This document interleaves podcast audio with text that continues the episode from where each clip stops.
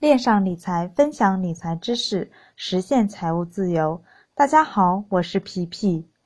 第一次公开的理财分享，希望大家能喜欢。今天我们一起来聊聊如何开始理财。皮皮，理财不就是银行的理财产品，还有最近比较流行的 P to P 吗？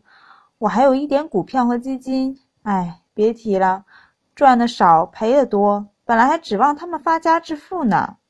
你说的那些只是理财的一部分，以资产的增值保值为目的。皮皮，那理财从何开始啊？买基金还是股票？哎，最近你买了哪只？涨了没？推荐一个啊。对理财的理解仅仅停留在表层。个人认为，在买这些理财产品之前，首先先了解一下自己或家庭的财务状况。收入多少，支出多少，负债多少，是否有一部分钱已备未来之需，以及自己及家人的养老？皮皮，你帮我理财吧，自己对自己是最清楚不过的，别人帮理财治本不治根。最简单的理财从记账开始，了解自己或家庭的消费习惯是否存在过度消费，入不敷出，信用卡不断分期，月光光。皮皮。我每个月的工资太少了，不够花，哎，还有半个月才发工资呢。月光族可不是值得骄傲的一件事情，别把没钱的原因怪罪在挣的少上。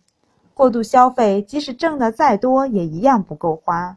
我见过不少挣得多的花钱没节制，每月靠工资生活，只是表面美丽而已。这其中。也包括刚开始的自己，曾经也是一个负债累累的月光族。皮皮，你怎么记账的呀？记账不必太复杂，我是分几大类记账，比如正常生活花费、保险支出、娱乐旅游、人情往来、学习进修等，普通的记账软件都会有。月度、季度、年度，分析一下自己在哪方面的花费比较多，哪些是必要的。哪些是想要的？对自己承担不起的东西，及时喊停，别让欲望毁了生活。